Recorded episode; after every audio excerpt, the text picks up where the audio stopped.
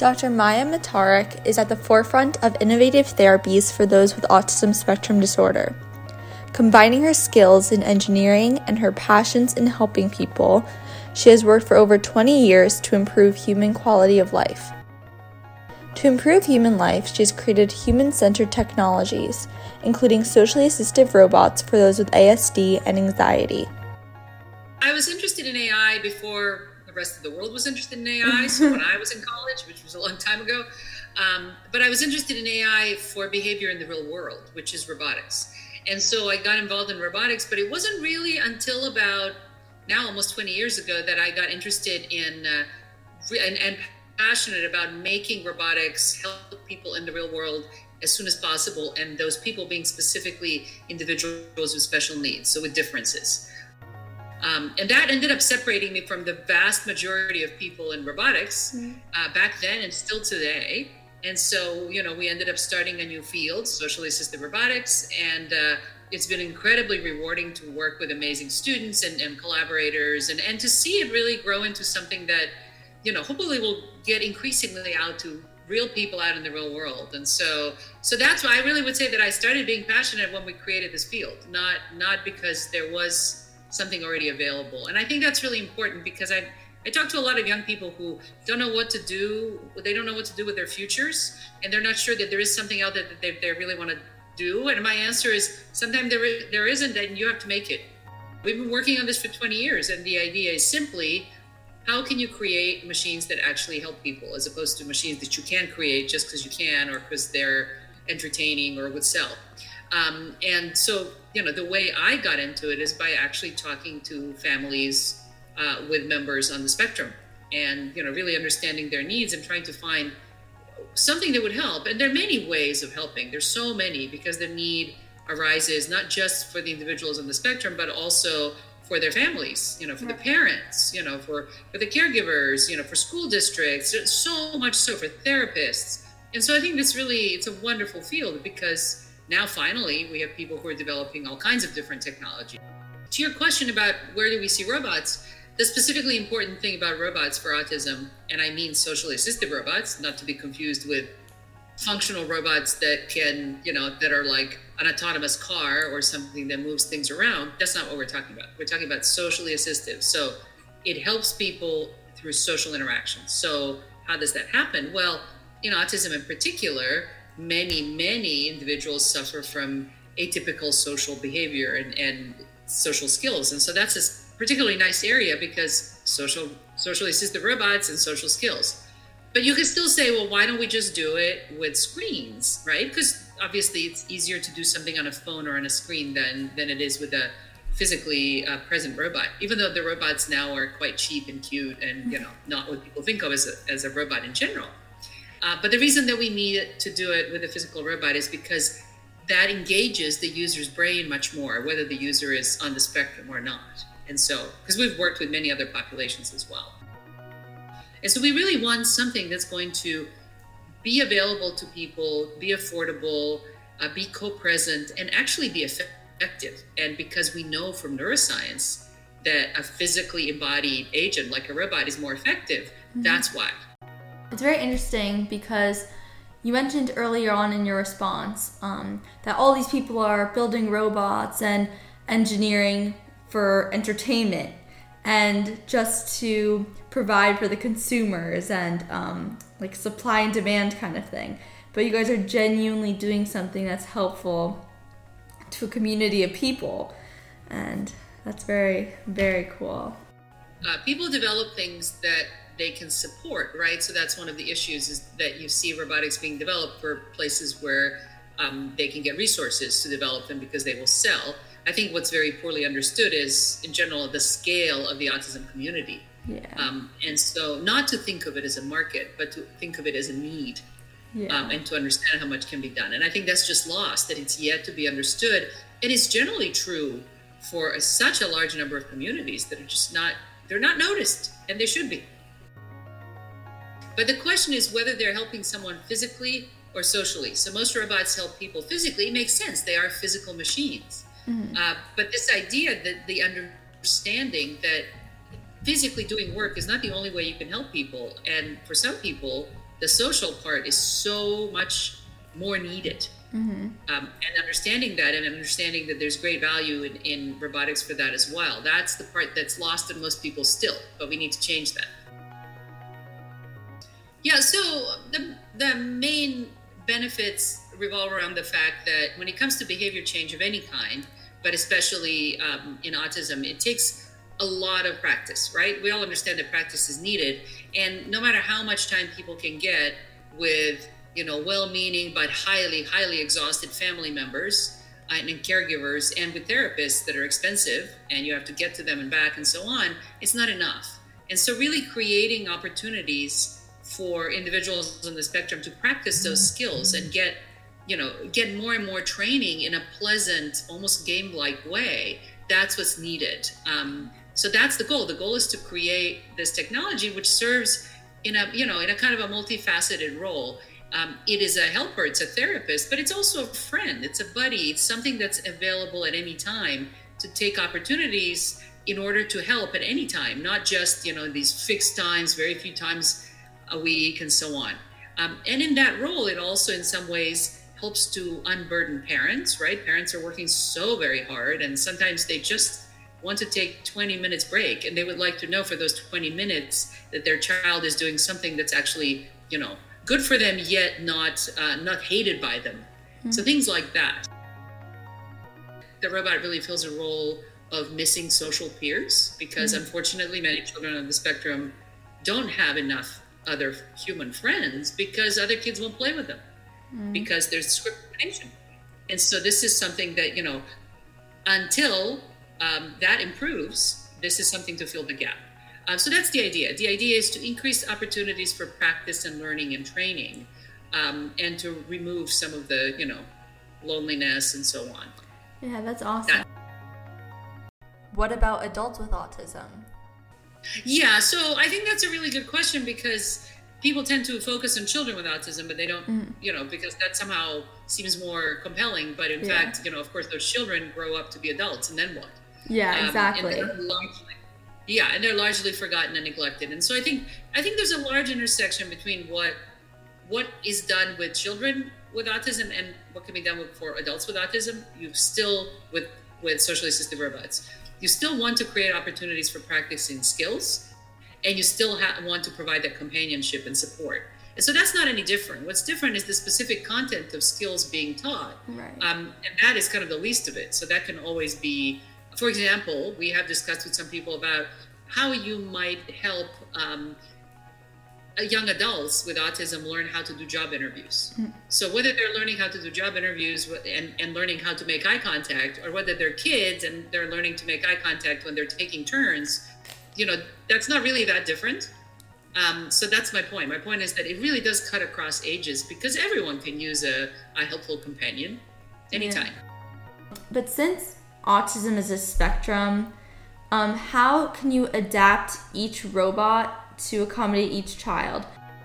It's using machine learning to identify what specifically describes the needs of a particular child and then giving them more support in that area right? And there are many different approaches for that. So there's no there's no specific way to say it. It, it there's so many different things. And some of those are being used for example in with intelligent tutoring systems where the tutoring system can figure out kind of how hard of a problem it should give you right um, but that's just scratching the surface we're interested more in things like how can I give you support and reward so that you keep going, even if you're not doing well, mm-hmm. um, and keep you motivated if you're doing well so you don't get bored? And how can I teach you social things in addition to cognitive things? Because in, in a typical learning environment, you learn both. So when you're mm-hmm. answering a question from a teacher, you're not only learning the subject material, you're learning how to listen, wait for your turn, make eye contact, you know, all of that social stuff that's built in. So all mm-hmm. of that gets brought in. So it's yeah, and all of that gets personalized, right? So yeah. if, if your child is having a problem or the user is having a problem with something, then the, the robot notices that and then works on that as opposed to something that they're very good at and you don't really want to emphasize that, right? So there are all, all kinds of there are all kinds of ways that you can apply to intelligent systems and machine learning and AI to make this better. Um, and that's what's exciting that these are hard problems, but there's a lot of promise. That's so fascinating. That's very cool this this idea that the robot is going to figure out what each individual user needs. So that's very important because a lot of machine learning today is still about uh, learning a lot from a lot of people, but not personalizing to each individual. And in mm-hmm. autism, we really personalize to each individual because that's because each individual is uh, unique along many dimensions compared to some other um, challenges and, and wellness and health challenges that people have. There are many different approaches in machine learning, right? There are many different methods. And so that's what's exciting because we have used many different methods, even in one system that we deployed and left in the homes of kids with autism. We used like four different methods of machine learning in order to figure out different things like, you know, is this person paying attention? Well, what does it mean to be paying attention? For some kids, it's eye contact. For other mm-hmm. kids, they're looking out of the corner of their eye. So attention is a complex thing. So just determining attention means learning a model of the, the child. Then figuring out how much feedback to give them because um, if you're doing well, you may like a lot of feedback. You might not like a lot of feedback. It depends. So you need a personalized model of feedback. Then you need a personalized model of challenge, right? Some people, in particular, it seems to have to do with personality. Some type, personality types like a harder challenge than others. Mm-hmm. So there's just a lot of things to learn and adapt to for each individual. And it turns out it means that it might use very different kinds of machine learning methods, right? Like there's reinforcement learning, and there are, you know, there are all kinds of styles of learning. And it's important to to understand that there is no one size fits all. Sometimes people in machine learning like to choose their favorite tool and then they think that will solve everything. And autism is a great example where there is no one size fits all for anything at all. Would you consider applying for a patent on these robots that people could purchase them um, and have access so everyone could have access to them? that is such a lovely question. um, I've already started a company that was very heavily backed by investors, but investors didn't want to make it about autism because they think that's a niche market. They want to make products that will sell to everybody and make more money. So the idea of doing a patent and quote making a company is really not that simple. Um, investors are very conservative and they're only interested in making a lot of money. They want to make a profit and they want to make it quickly.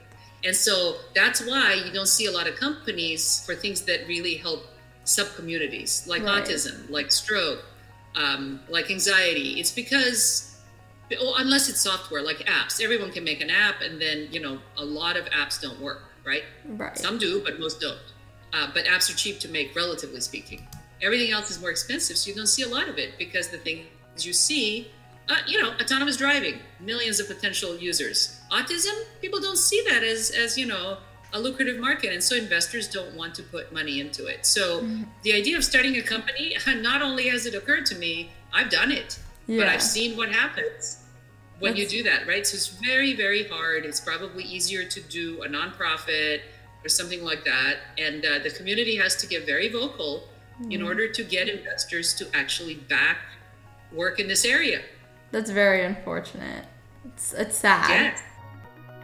Yeah. Now I'm I'm a researcher in academia, so I have really the honor and the pleasure to work on all kinds of problems, right? Because I don't have to worry about making someone a lot of money, um, mm-hmm. and that is, I know that's a privilege. Um, but yeah, how do we get from what we know would work to getting it to real people? Yeah. That's the challenge. The challenge is not in making it work. We can make it work. Yeah. It already works. someone has to put some serious money towards it with the understanding that it's worth it. I do believe that as younger generations learn more and more about computing and learn more about robotics, that's an excellent path forward because we can open source and make a lot of things free. Mm-hmm. Um, and then you can get a platform, and then the main thing is who is going to program the robot. It takes it takes a combination of understanding autism and having therapist input and all of yeah. that. But I think it's coming. It's coming. I'm very I'm very optimistic, of course, always. Yeah, that actually leads to my next question is um what are you most excited for of the future of socially assisted robots? Well, I am just always, always really excited by the ideas that my students bring to the table. Um, young people have the best sense of what's going on because they're living through, you know, the new realities and the right. new challenges and I think that's that's just really infinitely refreshing. So if you asked me, if you had asked me 20 years ago, well, no, let's say 25 years ago, what was I going to be doing five years hence? I didn't know that we were going to do this, but once we discovered the need, we have continued in this field. And so I'm never going to pivot out of it. Exciting to me, for example, that right now we're very interested in trying to do some good around anxiety and depression because it cuts across many things, including autism. Mm-hmm. And it's affecting so many people, so many young people, all people, but in particular young people. And so so we're very motivated. So now that's a new direction that I didn't have maybe five years ago, but I have it now. And I'm excited to see what my students and I will do with that. And so yeah. that's always, I think the most exciting thing is always young people. What I do think will happen, also practically speaking, is that the need becomes ever more obvious. That creates a market.